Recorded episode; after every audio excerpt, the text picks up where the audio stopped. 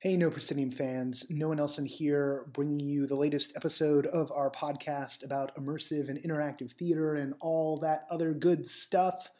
Um, kind of a lengthy episode today. Uh, we're going to get into the description in a second, uh, right after I do the news. Uh, just so you know, we go in pretty deep with Annie Lesser, the writer and creator of Getting to Know You at the Hollywood Fringe Festival. Um, my gut tells me that this is a great piece uh, if you've seen the show. Um, it, you, are going to get some behind the scenes stuff and really get into Annie's process. It's it's also a good piece if you're uh, a creative and you're you're looking to kind of uh, dig into some of the options you have in terms of writing and devising this work. Um, we don't do too much on the theory, though. We don't we don't talk about a lot of other uh, shows. Uh, it's it's about 55 minutes worth of just like digging in pretty deep. So if you haven't seen the show, um, you might get a little lost. Uh, I'm just to cop to that right up front. But if you have seen the show, and I know some of you have, uh, I think you're to really dig on this. And I'll uh, probably tell the people I know who've seen the show that uh, they want to check this one out. And I know there's a couple of fans uh, who I met at the show uh, who I think are going to uh, dig on aspects of this. So, uh, and and that that is in no way to say that I don't think the world of Annie. I do. Uh, th- this one's just kind of wonky. Uh, I'll cop to that, uh, and you know that's that's on me. I'll admit it right there. All right, the news, and then I'll do the proper setup. So, uh, let me just kind of glance through as I fly through the laptop. Those are keys you're hearing. Uh, let's glance through and see what's up. Uh, you know, up in the Bay Area, West Edge Operas Festival is opening up on the 25th, so you got a little bit of time there. Right now, 95 Rituals is going on at the Hyde Street Pier. Uh, looking at Zay's work in New York, uh, he had a nice essay in uh, as the opening of this week's issue. July 2015, part one. Definitely worth reading. Uh, Zay's really absorbed uh, Michael Tara Garver's uh, open frame thinking, and it's my hope Zay's going to be here for a couple of weeks. My hope uh, he and I are going to sit down for an ep- episode and, and, talk about a lot of stuff, and that's going to be one of those things. Uh, opening up there, uh, there's the Ferry Play. is a, a site specific sensory experience of a pod play for the Staten Island Ferry uh, involves an MP3 file. So this is a, a little electronically set up one. And uh, Seawife at the Melville Gallery on South Street, Seaport, um, through July 19th. Those are the two new ones in the latest. Uh, right here in Los Angeles, oh boy, oh boy, oh boy, there's an encore performance of the Hamlet Mobile. Uh, it is the 10th, uh, 11th, and 17th uh, over at the Encores um, at the Bootleg Theater, the Encores of the Hollywood Fringe Festival. Uh, the Stronger's running right now. Look for some more dates in August to be announced soon. Scare LA is coming up in August. The Labyrinth Masquerade is coming up in August. Uh, Object Lesson just got announced at the Kirk Douglas Theater. That's an installation piece. They're going to turn the uh, theater into kind of a warehouse space, and it's storytelling with objects. I'm really intrigued by this one. And uh, uh, I'm going to check out Broken Bone Bathtub. It's a solo piece uh, involving uh, a performer who's uh, uh, has broken bones and is trying to take a bath. I don't know anything else about it, really. Um, just just what I've read so far. Um, all signs point to me checking that out this weekend. you know, there's a good chance there'll be a review. you know where to find that uh, but I'll remind you at the end of the show. Okay, uh, this has been a long intro so far. Uh, this is a long piece. So, um, and Annie's going to do uh, the elevator pitch for the show. So, you know, let's just cut to the chase. Here we go. This is uh, the latest episode of No Proscenium. I think it's episode 11. I've lost track. Uh, you'll know it by what's on the tin. and I'll see you once we're all done. All right, so uh, for the sake of everyone, uh, always do it this way. So uh, you guys know my voice, and with me is Annie Lesser, who is the uh, writer and creator of a piece called "Getting to Know You," which I had the pleasure of seeing at this year's Hollywood Fringe Festival. And Annie, um, why don't you why don't you give like the the elevator pitch uh, of the show? Um, Explain it for the kids who didn't get to see. It. Yeah, the way that I see it is it's a it's set up where there are eight audience members and eight actors. Each audience member sits in a different part of the theater, and we kind of set it up speed dating style where every three minutes the actors shift which audience member they're talking to. What it is from each actor's point of view is um, they're treating each audience member like the same person, just at the next step in a relationship. So, what each audience member sees is eight different characters, with each character treating them at a different level of intimacy of knowing them. What got you interested in doing a piece that was so interactive? Because I know this is your first time playing Yeah. playing this sort of headspace here. Well, it's my first time playing this sort of headspace, like all by myself. Um, but when I was at NYU, I did with uh, Len Jenkin uh, a workshop called um, uh, called uh, something circus. Uh, I'm like blanking on the name. Um, She's uh, trying really hard to. You should see the look on her face. um, th- uh, sheesh kabibble. Um, trying to remember this name.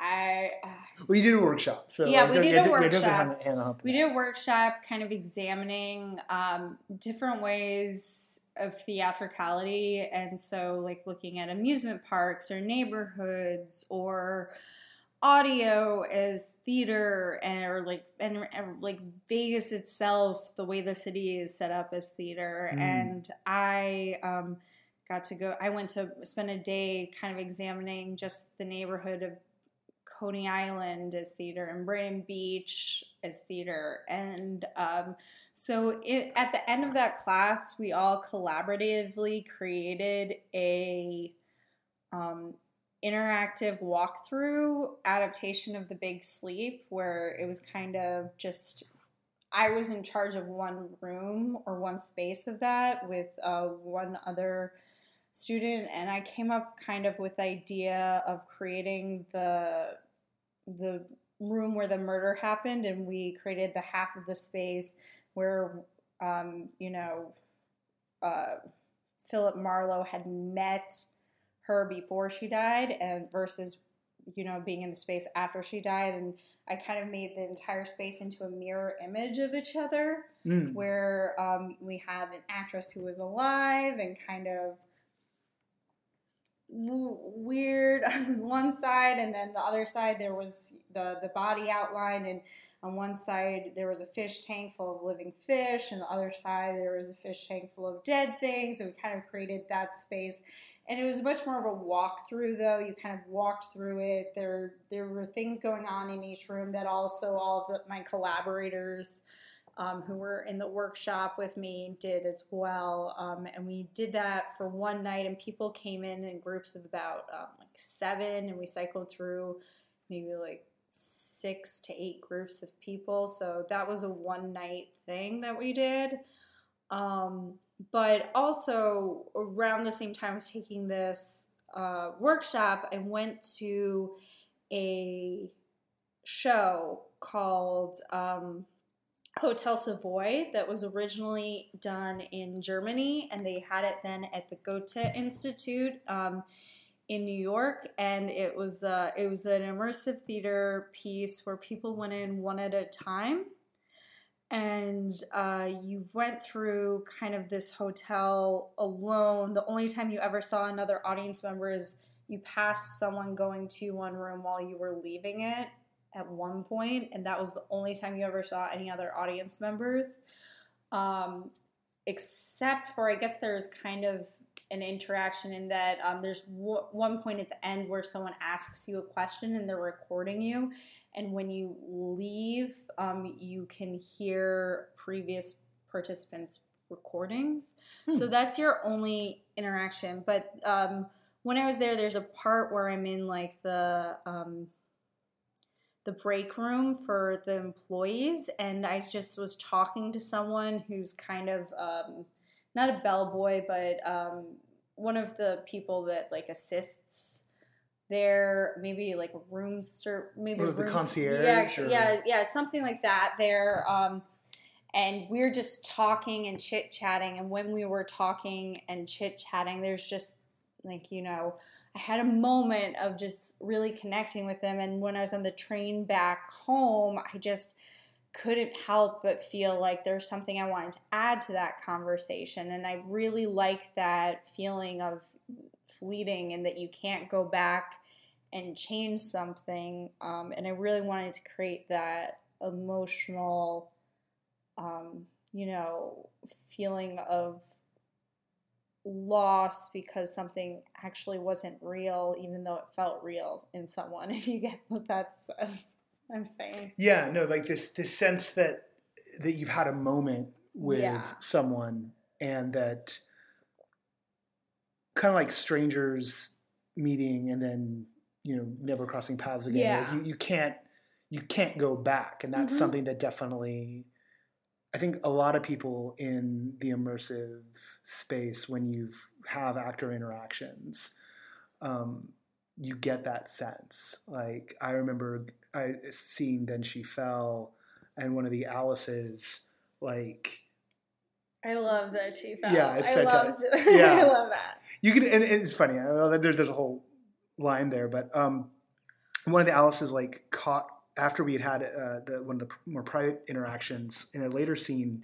She like caught my eye in a in a mirror reflection and like Mhm. winked at me, and I was like, whoa, you know, it was like it was sort of fascinating, like like a shared secret had had passed between us, and that's something that you know completely exists in the fiction of that that world, uh, but because it's happened between you and someone else, it's Mhm. also real. It's it's this sort of third thing. It's not it's not completely fictitious, and yet at the same time, it is absolutely not real. It, it exists in a sort of virtual space. Yeah, and also it's so interesting too, like with the internet these days, like you can look up those actors and find out who they are as real people versus the characters they played, um, which is really fascinating. And I also um, just want to note that, like in in my show, um, there's um, my actress Dasha Kittredge. She um,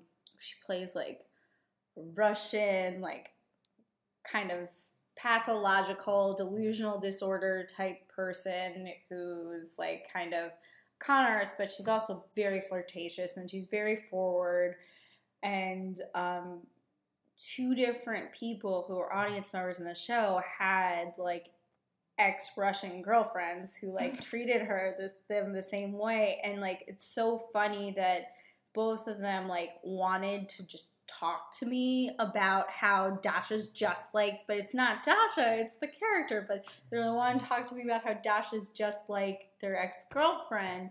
And even when they came back, uh, like one of them saw me at Fringe Central, was talking to Dasha, and all I want to tell Dasha is how much she's exactly like his ex girlfriend, and it's like, no, that's that's her character, but it's really fun, and it's like funny because like. I like some of the flirtatious stuff. I like I wrote out like you know paragraphs of like suggested come-ons and things like that. And I mean, she obviously used her own for some of the stuff because it's partially improvised to allow audience to push it along. But it's it's really funny though, and also like I personally sometimes if I have a moment with someone in a show, it's like really interesting to look up who they are that in real life because you can just google it so easily but some people obviously like don't do that or they do do that or i don't i don't know how different people approach it but you like kind of get obsessed with like what the other side of that that person is like who's the person like i found out that that that the person who was like the person that worked at the hotel i saw in hotel savoy is like you know a painter in Brooklyn. I'm like, that's not though his character. It's not. It's so not real. Well, that reminds me, like um, I, I I managed to run the whole gauntlet at Hamlet Mobile, which was Mhm. also at the Fringe. We did an episode about that for those of you guys who want to go back, uh, short episode. And uh, the last night was um, it was uh, the piece called Interior Kitchen Night, and it centers around the to be or not to be speech. And uh, I had this wonderful moment with Lizzie, who plays uh, Gertrude through most of it, and she she gets the speech in uh, in this particular scene. And then afterwards, um, the producer was bringing me back to the van because I was the first person to to make it the gauntlet, so I got a bumper sticker out of it, uh, which was which was cool. And like Lizzie was coming back along, and she was like, "Oh no, like I feel like we had a, I feel like we should talk or something like that," because we had this like really wonderful moment in the scene, and and there's something about I don't know, like making it profane by then like talking with our masks off, Mm-hmm. right? Like, it, it, so much of this reminds me of the mask work I did in college, uh, where we were like heavily taught to like respect the mask and like when you put the mask on and like you're turning your back before you take your mask uh, off or put it on in front of an audience because there's there's this power there and and I think there's these powers in the the encounter. So. I mean, I, I get it too. Like, there, there gets to be a curiosity of like, who is that person, you know? But but they're not. They're not Yeah. the character. They're not. What They're, they're not that at all. Yeah, what I think is interesting is um, for my show, I really like to encourage people after the show because each audience member only gets a snippet of each of the. Each audience member only gets like a very direct snippet of uh, the the entire storyline for Right. each of the characters that comes along. So when that happens, um, sorry, you gonna be editing this? No, no, we just we just go straight forward. But Okay. Um. But yeah, but everyone no, gets- yeah. everyone only gets a snippet Yeah. of uh each um of the storylines. Yeah. So I encourage people afterwards to go to each other and talk to each other about it to kind of discover more.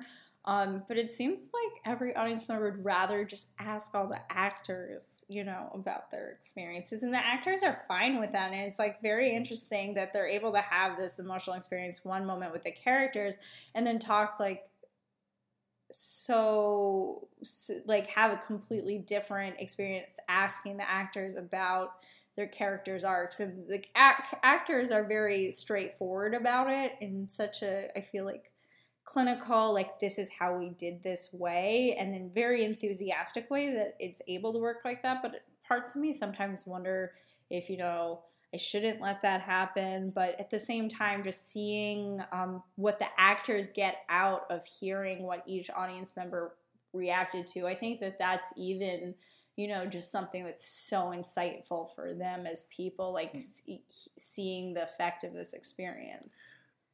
one of the things I thought was interesting was was that you, you I think of it as like this pie.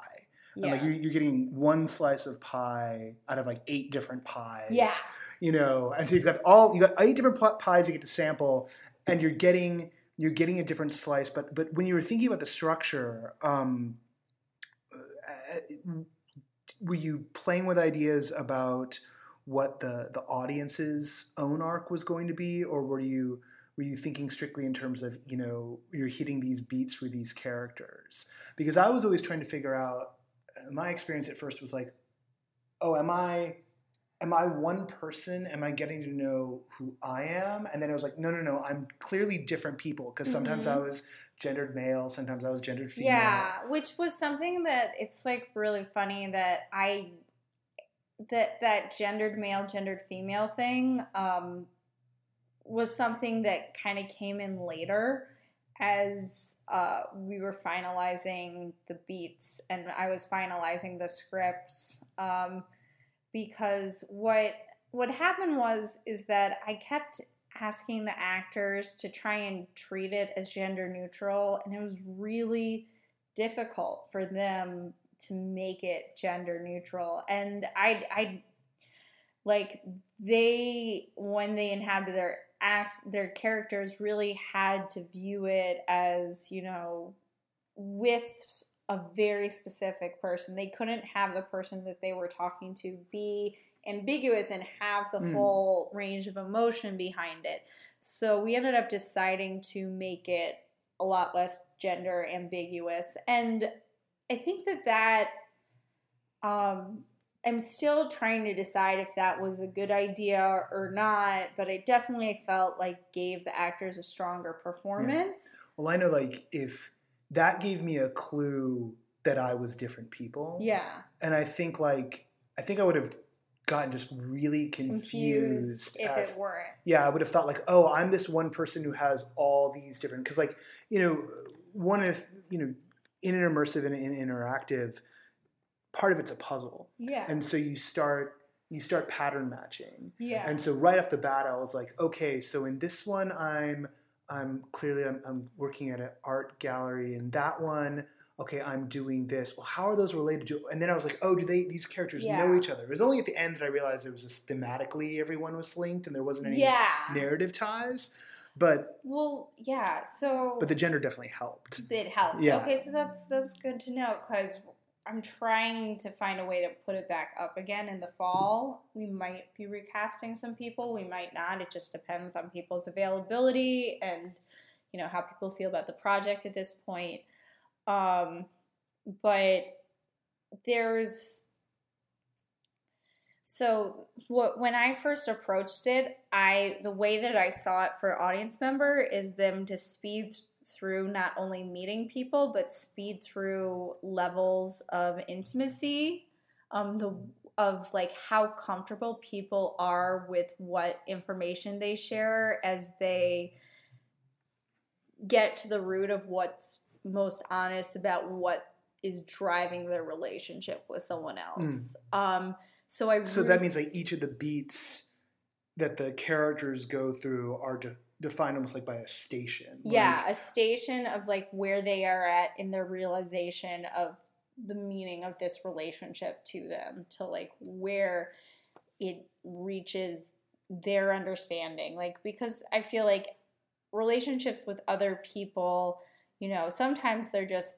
plain old destructive, sometimes they're like beneficial to both parties, sometimes, you know, it's it's different but there is something inside you that is feeding yourself to be part of that relationship. And as the relationship goes along you understand that more. And you understand that through conflict and you understand that through conflict resolution and you understand that through discovery. Um, and so i tried to kind of focus on relationships where that would evolve through conflict and discussion with each other and kind of explore those beats of conflict and discussion with each other eh, so that like as that that would kind of come about which is why i kind of rooted them in kind of those in the program where um i kind of put people as their fears because i let the actors choose their character names because part of our Indiegogo was that an audience member, if they paid and they wanted to, they could name a character. No one did that, so I let all the actors choose their character names, um, which was great because it was a collaborative process creating the characters with the actors. I worked one on one before I wrote the scripts with the actors for a month and a half designing the characters for them. Hmm. Um, but there it was like one of the well, well, tell- walk me through that, that process a bit because I think that's one of the things that I'm I'm most interested in here yeah is is how much was written, how much was devised. When Yeah. when you when you walked in knowing that you were working on this idea of relationships, were you know were you then aware that you were going to work people through a very specific set of steps, or did that yeah come no out? no i knew that i was gonna put people through specific sets of steps and that's kind of how i approach creating the characters when i was casting i met with probably about 30 it was a really intensive casting uh, process for me i talked to about 30 different actors and improvisers and for each of them, I sat down. I let them know that it was probably going to be in at least a 20 minute conversation when I met with each of them. And we just sat down. They sent me ahead of time their resume and their reel if they had one, um, or video of them doing some, some type of performance. And then after that, um, they told me about their history and performance. I told them about my history. We related back to what my experiences were to them. And then I had a set of questions that I asked every single actor um, to be prepared to answer when they came to talk to me. And the first question is What are up to three characters, but at least one character that when you played it, you going into rehearsal every single day and every single performance could feel excitement and joy bursting from the pores of your skin. And why did you feel like that?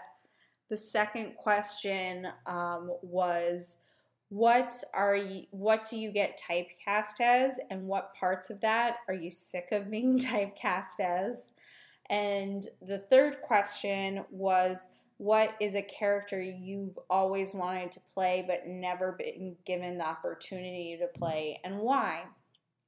And so they'd answer those questions. I'd sit there and I'd process their answers for about three minutes. I'd go up and I'd grab a glass of water, I'd take a couple sips, I'd sit down, and then I'd just look at them and I'd say, This is what comes to me. And I'd pitch a character every single time the first character I pitched, the actors I was talking to was like, that's exactly what I've been meaning to play. And I'm like, yes.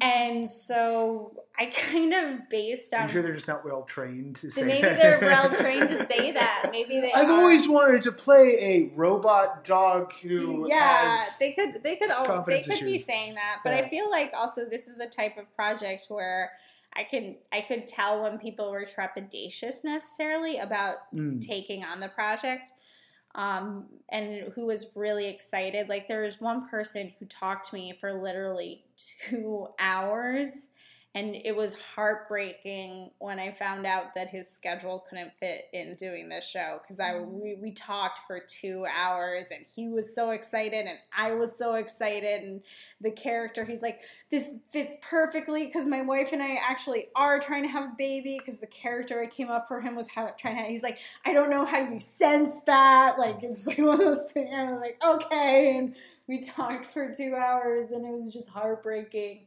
when um, he couldn't do the show but uh, like there I I literally you know just took the people who a seemed the most excited which a lot of people seemed really excited about the show and b I felt like it created a diverse portfolio of characters Yeah. by the people that I was going to work with. So you got the cast together. You, you, you picked out. You figured out the characters then Mm-hmm. and there. and then and then from there though i talked to each ca- cast member on the phone i talked over email we met in person like i talked to each cast member at least three times um, kind of in depth about their character kind of i really honed in on them on trying to figure out what their characters were afraid of that were driving the flaws in them as people and what type of person they could possibly meet, which would be the audience member that would drive that out of them. So with um, Jesse Golder's character, who was a functional alcoholic who worked at a music tech startup. Um, I remember that. yeah, guy. he he he uh, he like owned and founded um our basic. He, he's like he's like when I was talking to him, he was saying how he really wants to play a character that's further alo- along in his career than he personally currently is, who has a family and has stability. And I was and but he talked to me about some other things about like you know kind of wanting to try and play a villain at some point like that that was the type of character that he got really excited about. Like when he was saying characters he got excited about playing and i kind of was just like like grounded functional alcoholic like what do you think? He's like that sounds like really compelling and we talked about it and i was saying how you know someone who has their shit together um really could easily be someone and also a lot of the fears that I base these on with the characters are based on fears personally in my own life but like you know every time i do something successful and it does well i'm scared that that's what i've peaked at and i'm not going to have any other ideas that are as good especially when I get writer's block, um, I'll like start to look at all of my successes. I'll be like, I peaked in high school when I was like a national merit poet. Nothing's gonna be as good, or something like that. Yeah. Um, and so I kind of was like, I could easily see someone being driven to alcoholism by their fear that they are not good enough and they're not going to leave their mark on the world or what they've done is all that they can do and they're just going to be unable to attain that. And we kind of worked with that mm. and talked about like, you know, trying to live vicariously through an intern, trying to like put off the fact that they have no new ideas for the company and put all their hopes into someone younger than them and that's kind of how we started with that hmm. plot line. I mean that's something that, that I find maybe the most interesting about it is is how do you define how do you how do you work to get to define the the character who isn't there? Because the audience member yeah. in, an improvisational sense you're endowing the audience member with these characteristics. And what's funny is like the the performers walking up kind of with a fully realized character in their head. Mm-hmm. And so, how do you build? How do you build that sort of puzzle piece shape? Like, yeah. like how do you get that to exist? What's what was what was your trick there? Well, what, were you trying to get people to, to clue into? Well, I was just trying to get them to see kind of the conflict, and it kind of came with how I've structured the scripts, which were basically a paragraph of context for the scene and a paragraph like a, a paragraph of context what the emotions were going into the scene what you wanted out of the other character so you have that driving force of like what you want from this other person mm. and then a paragraph of suggested dialogue and then i worked with the actors improvising off of each other to be able to establish who, what, where as fast as possible for the audience member.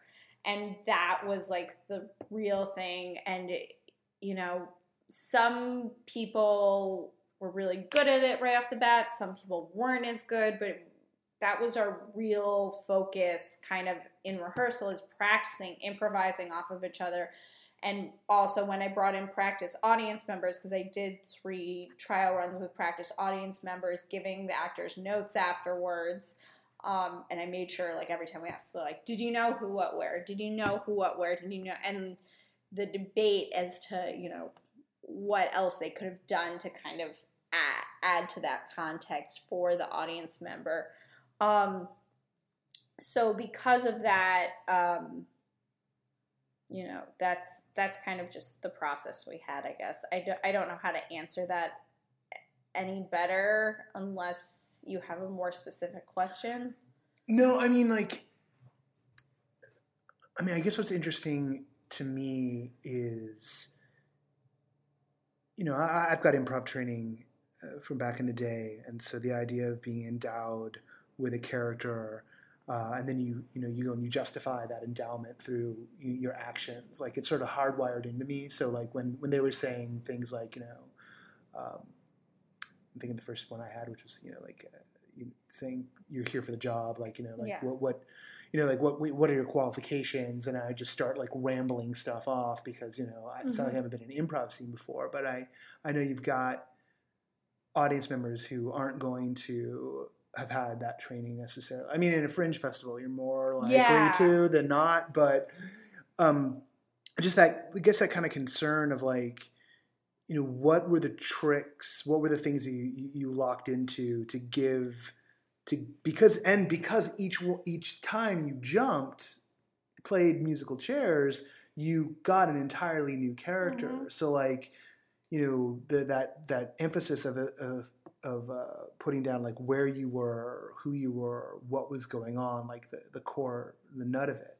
Um, and then establishing that early on, but then like sort of revealing the heart of the conflict because this entire time you've got, you've almost got this thing where people are, are, are I guess there's lucky in that there's the, the, the core dramatic irony of like someone has something to say, but they don't want to say it directly, so they're trying to find another way to like get around it. Mhm. And because you're talking to someone who has no clue, you're almost forced to like, you know, kind of walk on either side of the main thing just to kind of start painting the picture as you go.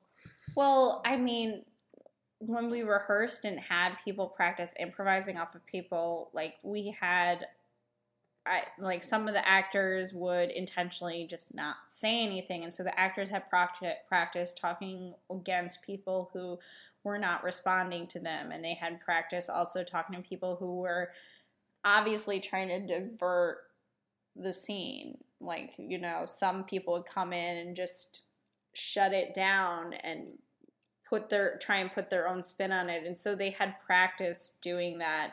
Did you run into a lot of that in the actual show? Either of those? um we had like two or three audience members who were just stone faced or like not stone faced, but there was one girl who came in and she just smiled and nodded with every single person. And she just smiled and nodded, just every single actor that came up to her. And I was just positive she hated it, especially because she didn't stay to meet other audience members afterwards. But I met her and she was saying, No, me and my friend who I went with, we went and we just talked about it. I was like, Then why didn't you say hi when we all came to Fringe Central? And then she was like, She's like, Because we were having our own conversation. I was like, Okay, good. I'm glad. I'm glad to hear that. I thought you didn't like it. And she's like, No, it was great. I'm like, Awesome. But so I guess each audience member experiences it in their own way, which is part of the project is that they are supposed to experience it. They're take away whatever they want to take away emotionally from it and that's the intent of it is to create an emotional reaction and for you to take that away and talk about it and discuss it and analyze it and that's that's the hope and so i'm glad it happened even with someone who did not actively interact. And also um, one of the people who did not actively interact was uh, one of the reviewers who came and he obviously loved it because he wrote a very good review. Um, and but he like literally was just sitting there looking at the actors writing notes as they performed at him I'll ask you later who it was, but I've got a good idea. Um, it's it's well, and it's funny because like I mean, yeah, it. Uh, anyway, anyway, we'll, we'll talk about that offline. Um, um, oh God, I still want to. I just want to ask right now. I'm not going to ask right now. Do not say. I'm not going don't. to. Good. I'm not going to. Um, but it's like one of those things, and also like but did anyone try to detour? Like, Um, we had that happen a couple times in rehearsal. Um, and I, I, the actors mentioned a couple times people uh, detouring things, but usually by accident. There was like one person that just seemed like they were detouring on purpose, but they were doing so in a very grounded way. In rehearsal, there was someone who tried to, you know, detour in like very obvious ways. One of my practice audience members I brought in was like, "You should kill your wife" and things like that, and like, like you you let the cat out or things Yeah. like that. So it was you know, interesting. blo- good old blocking. And Yeah, and exactly. terms. It's like, oh, this we're on a spaceship. I don't know what you're talking about. Lunch. We're not getting lunch. We got to captain this spaceship. And it's like, oh boy, Yeah. So um, so basically though. entertain me, monkey. I Oh want to do a spaceship scene. I sound I'm I'm that I'm that pet peeve person. I'm saying so basically. Oh my god. Um, so basically, though, um, no, um, we in general didn't have um, that many people uh, de- detracting. There were some people that just, you know, were very headstrong with the scene, and they they pushed very hard. And sometimes my actors didn't like that, and- and I, I said that's all with the territory. You have to take it and go with it. I love that people are doing that. Let them. It's how they want to experience the the scene. That's how they're going to experience the scene. And but I mean, everyone who did it enjoyed themselves, and the actors definitely. It's a good exercise for them to have someone that's pushy with what they want as a character in the scene. What if you if you if you remount? What would you do What, what lesson have you picked up that you would you would do differently? I would. Re- I, I, we need to rehearse more. Um, just because um, the actors are so into their characters when the show's going on that I mean there's there's lots of tensions that run when I try and give them notes between performances when there's like 15 minutes between each show.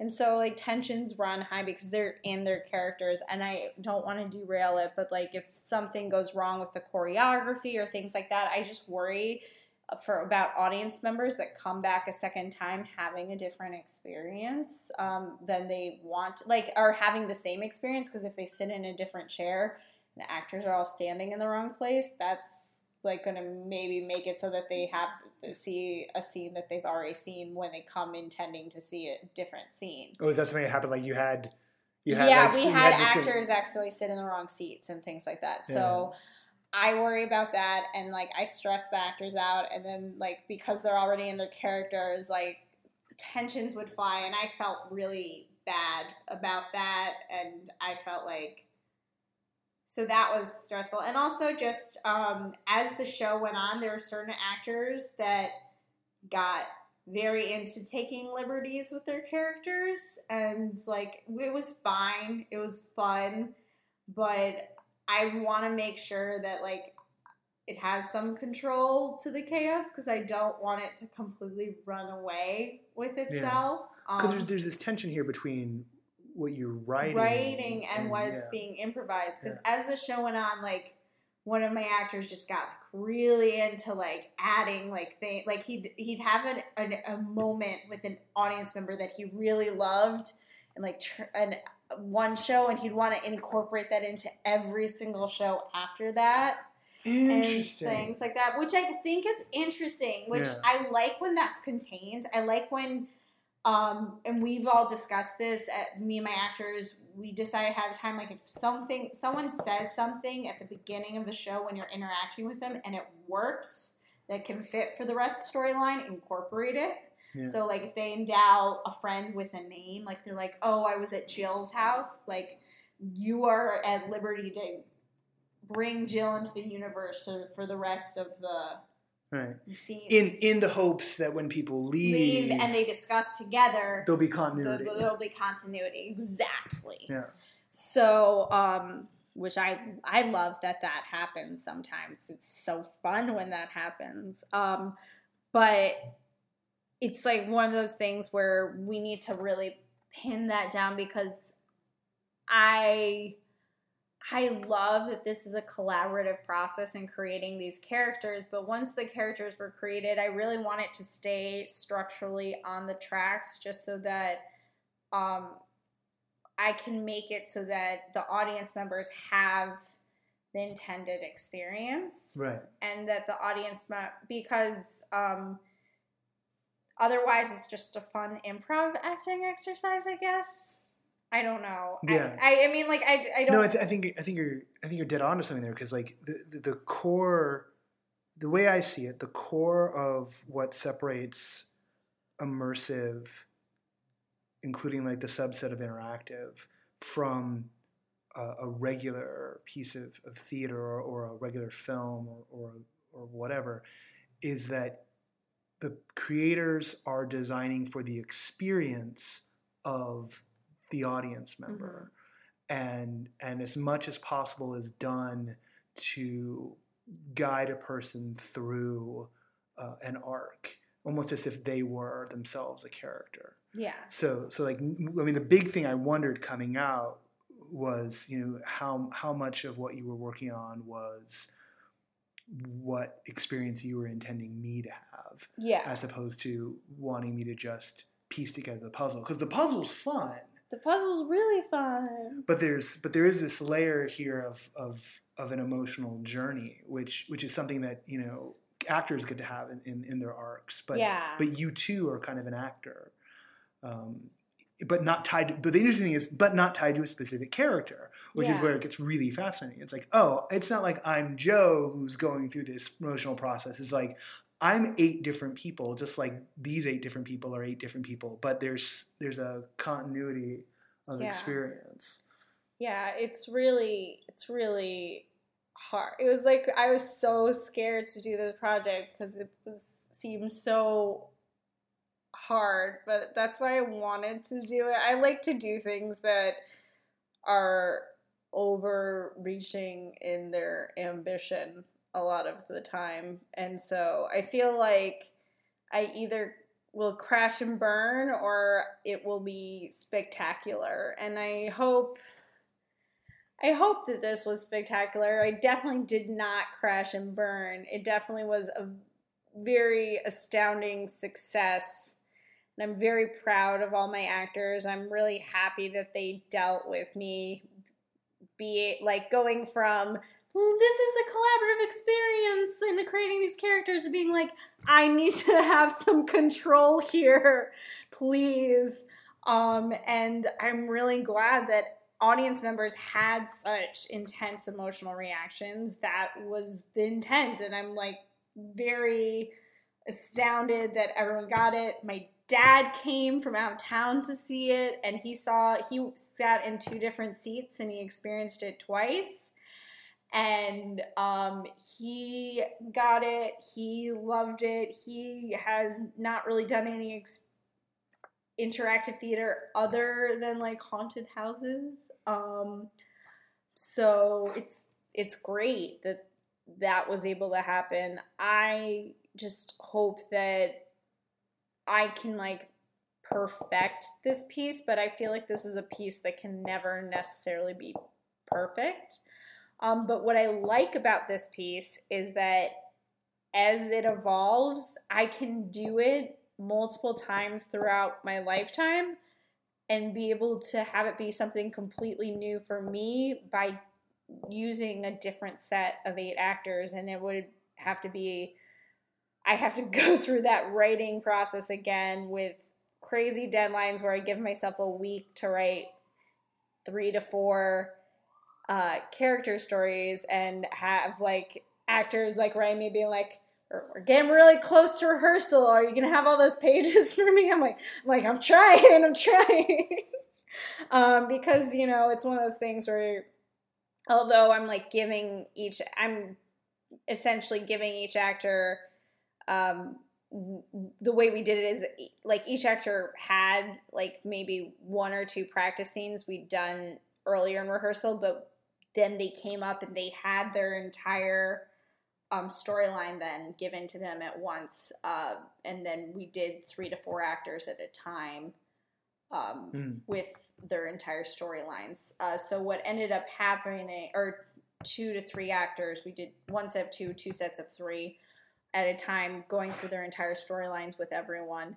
And when we did, so I, so I basically in a week would write sixteen to 24 pages worth of content that were more than just like scene and stage direction. They were like the paragraph outlining it and this. So i basically created two to three storylines and 16 to 24 pages of content each week for the actors while also working my job and like coming up with it. And usually turning it into the actors like the day before or the afternoon of rehearsal like just being like here just read through this you can have it's okay you can have pages out in rehearsal but it just i got this to you as quickly as i could emotionally without losing my sanity Well, it's fringe show. That's that's that's part of the part of the fun. Yeah, and. I yeah, and I cast everyone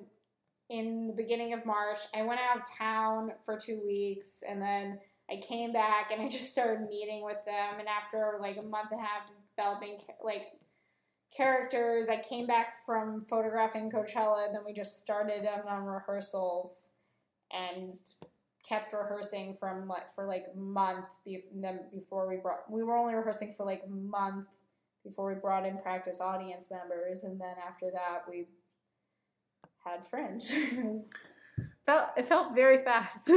So you're looking at hoping to remount in the fall, yeah. and then uh, got are other ideas kind of percolating in your head I have. here? I always have a lot of ideas.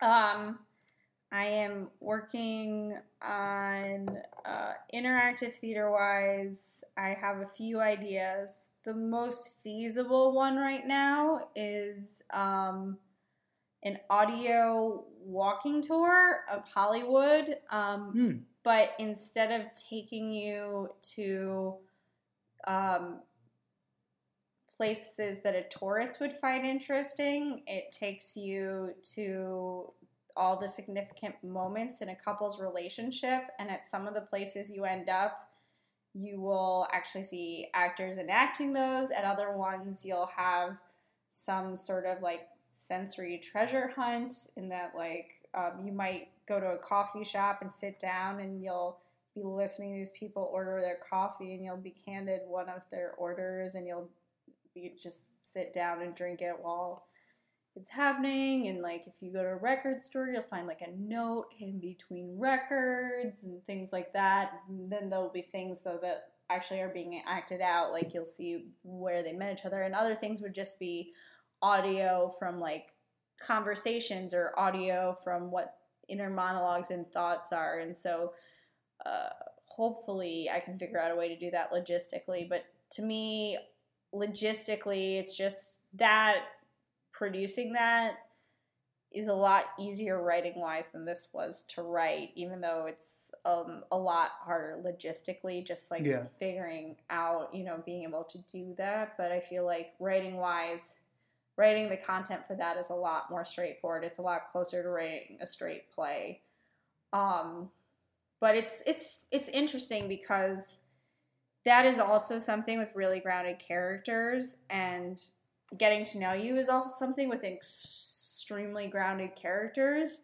And when i write a normal play it's a lot more surrealist in storyline and nature even though it's much more straightforward type play so the stru- structurally it's much more straightforward so i kind of the more out there I get in structure, the more grounded I think the characters become, I guess. And Yeah.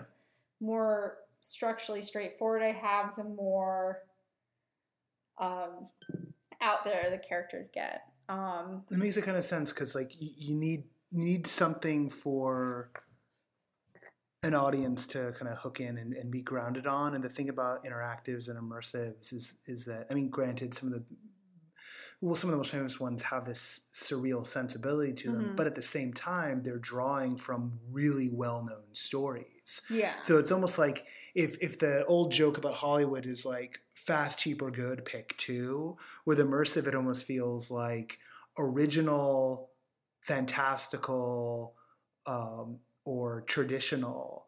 Like you can have, you must like pick two of those or something like that. Right? That's the thing. It's like you you can have an original story, but if you're going to have an original story and a and a, and a strange structure, you better have something that's really grounded and not fantastical. But if you want to have a strange structure and you pick like an unoriginal story, you can go ahead and do something that's really magical because people have a touchstone that they can then go Mhm. after. But if you were to completely unanchor someone, like, oh, I'm going to tell a brand new story that's like this magical fable, and it's going to be in this structure that no one's ever seen before, it's it's just like, wow, okay, I'm taking a trip through your imagination, and I have no idea where I am. Yeah. Like I've got no, I've got no, um, I've got no psychopomp to use like the psychological term. There's there's no nothing guiding me through this this world yeah. that I can. There's no Ariadne thread to hold on to.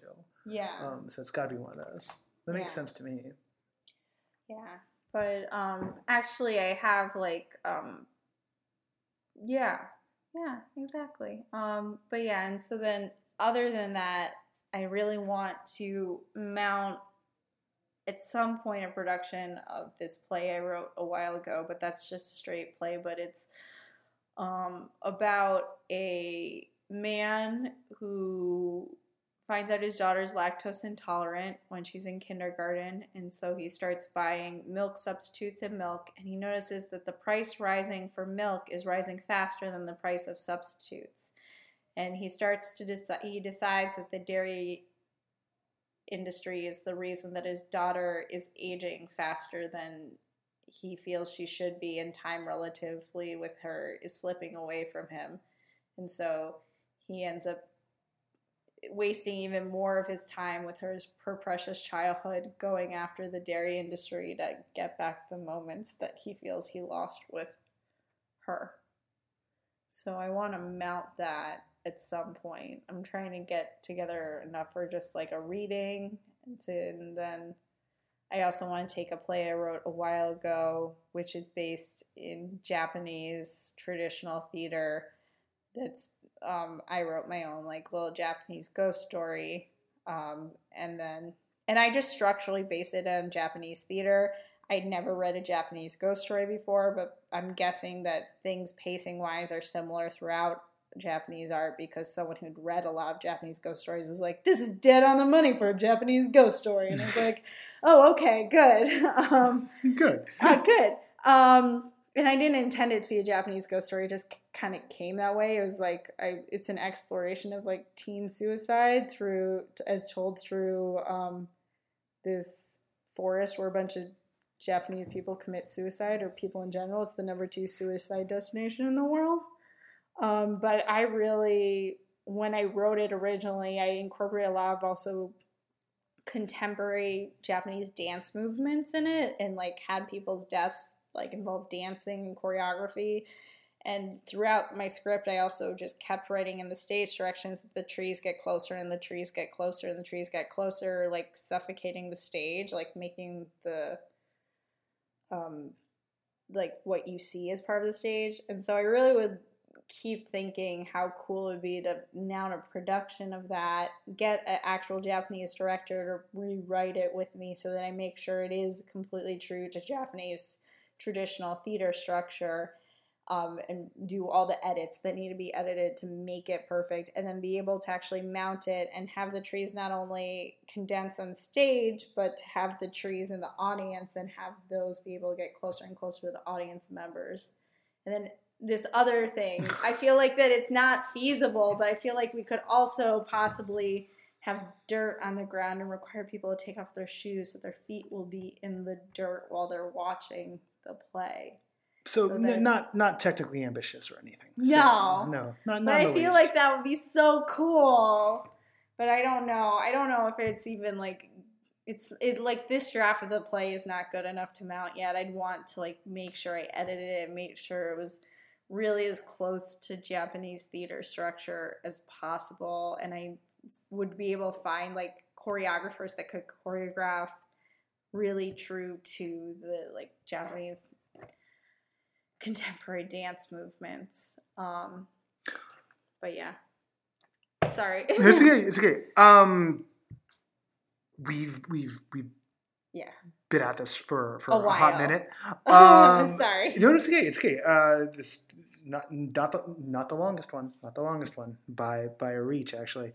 Uh, people are are if they want to track you down, yeah, want to find you, yeah. Uh, how can they do that out in the grand uh, web of the world? Um, okay, so I um, update my Instagram the most is probably the easiest way to find me there is is at Annie Lesser, which is my name. I'm a freelance photographer, so I'm constantly posting photos of projects that I'm working on um, as a photographer, but then I'm also whenever I work on a theater piece, I'm always taking pictures behind the scenes or editing stuff that my um, actors are doing. Uh, I did all the artwork for for getting to know you. Um, so that's a good place to find me. Um, if you go on Facebook, Getting to Know You has a Facebook page. It's like facebook.com slash getting to know you show.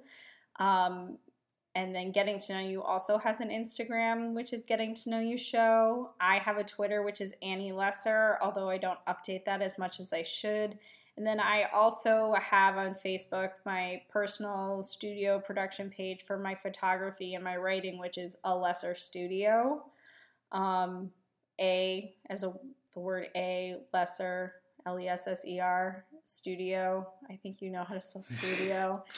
And um, also, my website is www.annielesser.com. Uh, that is more for portfolio and booking purposes. But if you'd like to book me to write something for you or to take photos for you, that is a great way to get in contact with me. There's an email me section on there and all that good stuff. All right. Well, we'll keep an eye out for the remount of mm-hmm. getting to know mm-hmm. you, and uh, and yeah, we should we should talk about the that audio design actually. That that reminds me of a few things that I've always been thinking about but we can we can do that offline. Okay no pro super fans you are here with me at the end of the show. And indeed um, I told you we were gonna get wonky and we definitely got wonky. We dug in deep on that show. Uh, and I'm I'm for one I'm glad we did. I was just listening back to the intro uh, or part of it just to check the levels and I heard myself say the word creative uh, yeah, you know, I'm not I'm not a giant fan of that word myself. So if you blanch a little bit when you heard it, I just realize you know my day job involves a lot of uh, tech talk, so it just seeps in there, gets in, oh, gets in all the places you don't want it to get into. Okay, um, we have a show next week, and we're going to be recording that tomorrow. I'm quite excited about that. We're going to talk about haunts and escape rooms with a couple of special guests. And then, uh, if all works as I have foreseen, hopefully the week after or so, uh, it'll be Zay and me uh, talking about what makes No Proscenium itself tick, like like how we put together the newsletter. And I don't mean like how to use Mailchimp. It's not a tutorial. It's going to be about what makes the cut. Uh, so if you're a producer and you're trying to figure out what's in our crazy brains and why we like some things and we don't and all that kind of junk, uh, that's going to be the one to decode it. In the meantime, here's how you can find us. No Proscenium is at No Proscenium on Twitter. There's a Medium collection at medium.com slash no dash proscenium. There's the Patreon to support this podcast at patreon.com slash no proscenium. There's a Facebook page. You know what to look for. It gets tedious after a while. Uh, and as always, all your tips and tricks and your hints and show announcements should go to no underscore proscenium at outlook.com. That's how you do it. That's how it's done. This show is made possible by the generous support of those Patreon backers I just mentioned. Uh, consider uh, becoming one. Uh, we could uh, we could use the help, and uh, I really want to make this show sound better uh, than it does right now. Or, maybe uh, you just like how it sounds. Uh, maybe you have no problems. You're not an audiophile like I am, and it doesn't drive you nuts. Then again, I, am driven nuts by the sound of my own voice, so professional hazard. That said, I've talked too long. you guys have a great week. I will catch you on the other side. Um, indeed, until next time, I'll see you at the show.